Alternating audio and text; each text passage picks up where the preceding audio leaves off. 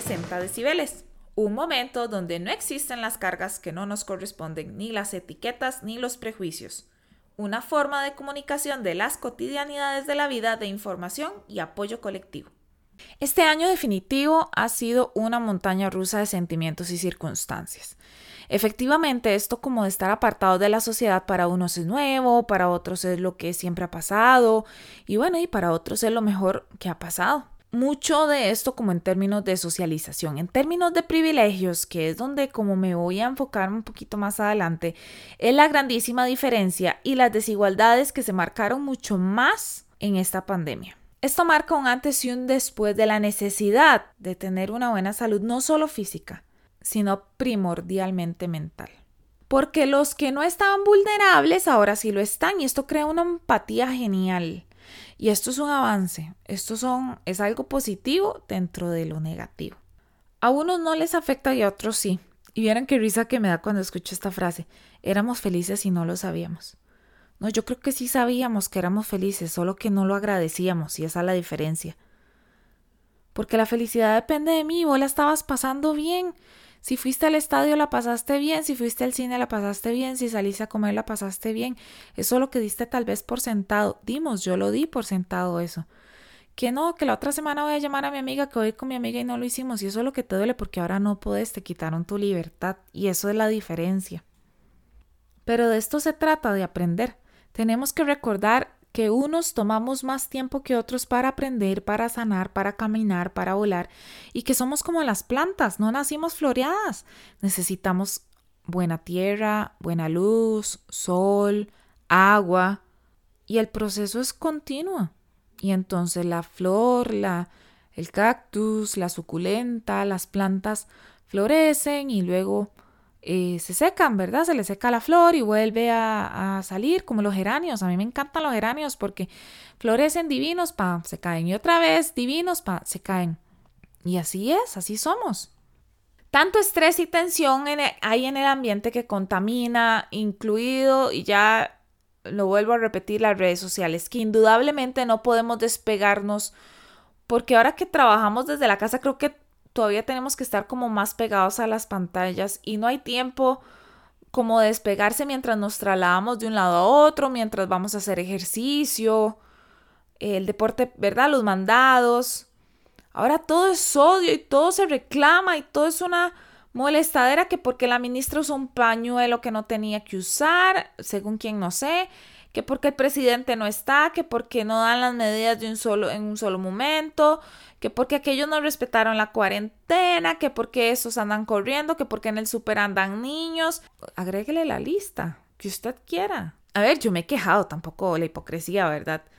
Y me impacta, me impacta ver cada cosa, pero si yo no aprendo a filtrar la información que estoy consumiendo, entonces me va a terminar marchetando. Así que dentro de toda esta polución, tomemos el tiempo para poner de nuestra parte y ser felices, pero sobre todo ser agradecidos.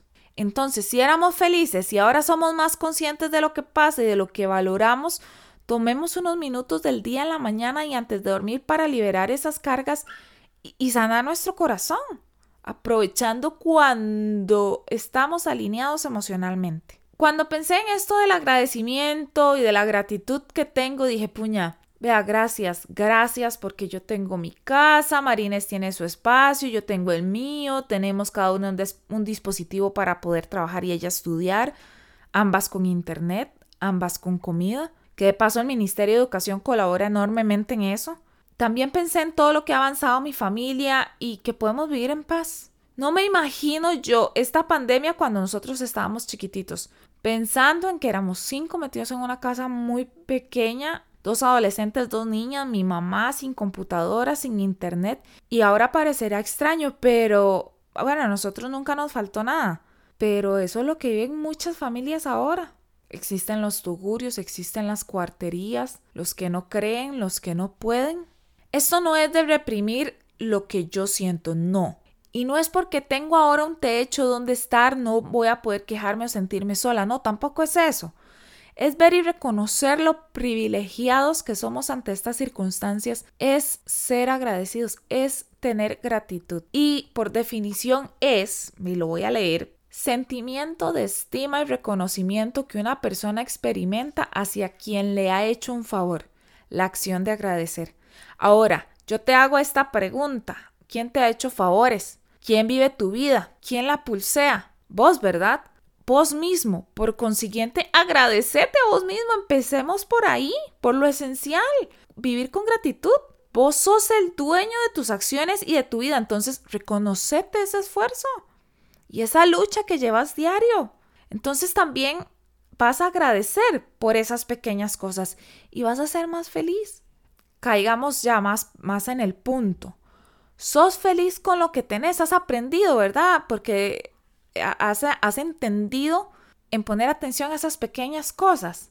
Sí, y estamos pasando por un hecho atípico, pero como la mariposa, ninguno nació con alas. Pasas por un proceso que te hace hermosa como la mariposa, fuerte y libre. Hay, un tema que últimamente me, me, ha llamado muchísimo la atención sobre el neuroaprendizaje y neurociencia. Y Monse Hidalgo es una emprendedora española experta en varias áreas, dentro de ellas estos dos, neurociencia y neuroaprendizaje. Y así fue como fui a parar al blog de ella. Bueno, ella escribió seis claves para vivir en gratitud y me parecieron súper adecuadas para poner en práctica y enlazar todo esto que acaba de decir. ¿Cómo vivir en gratitud? Número uno, hacerlo con conciencia. Esto quiere decir que salga del corazón, que no sea de la boca para afuera, ni cuando nos sintamos forzados a hacerlo, ni reprimiendo otros sentimientos. Número dos, contar las cosas maravillosas que tenés. ¿Ves? Si vos ya pasaste por toda esta prueba de la pandemia y entonces ahora sos más consciente de las verdaderas maravillas de la vida, entonces contalas. Por ejemplo, yo amo mis abuelitas. Para mí son lo máximo. Mi mamá, mi hermana, mi hija, mis hermanos, mi casa, mi comida, mi personalidad, mi trabajo, el sol, la libertad, mi salud, los momentos, los detalles.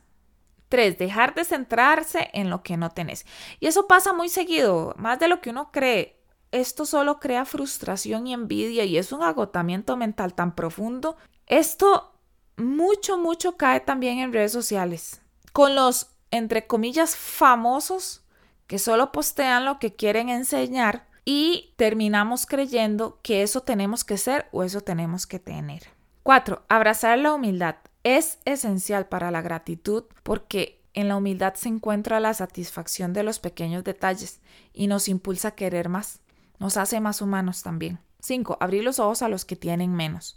Cuando leí este, este punto pensé yo estuve viendo una serie en Netflix que se llama Rotten. ¿No la han visto? Bueno, si solo nos diéramos cuenta de la, inmensidad del mundo en el que vivimos y de las verdaderas injusticias y de lo poco que sabemos, vean esa serie y verán. Seríamos más conscientes todavía. Bueno, tampoco hay que irse muy lejos. Vaya a darse una vuelta por cualquier barrio que usted no le guste en su provincia o comunidad.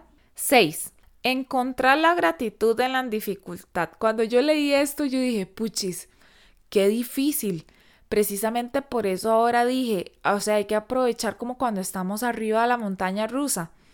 Pero definitivamente hay que aprovechar o hay que sacar lo mejor de, de nosotros cuando estamos abajo de la montaña rusa. Y eso no es fácil. O sea, esta es una opinión muy, muy personal, ¿verdad? Porque es muy fácil ser agradecido cuando estamos bien. Pero las pruebas de la vida nos dicen otra cosa, ¿verdad? Y ahí es cuando pasa el huracán por tu casa, por mi casa, las cosas cambian. La muerte, la enfermedad, la pandemia, el fracaso. ¿Cómo sos agradecido en esos momentos? La mente te juega una mala jugada. Reconozcamos, y con esto cierro, de que nadie, nadie está exento de las pruebas de la vida. No es fácil, nadie dijo que lo era, no hay un manual de cómo hacerlo tampoco.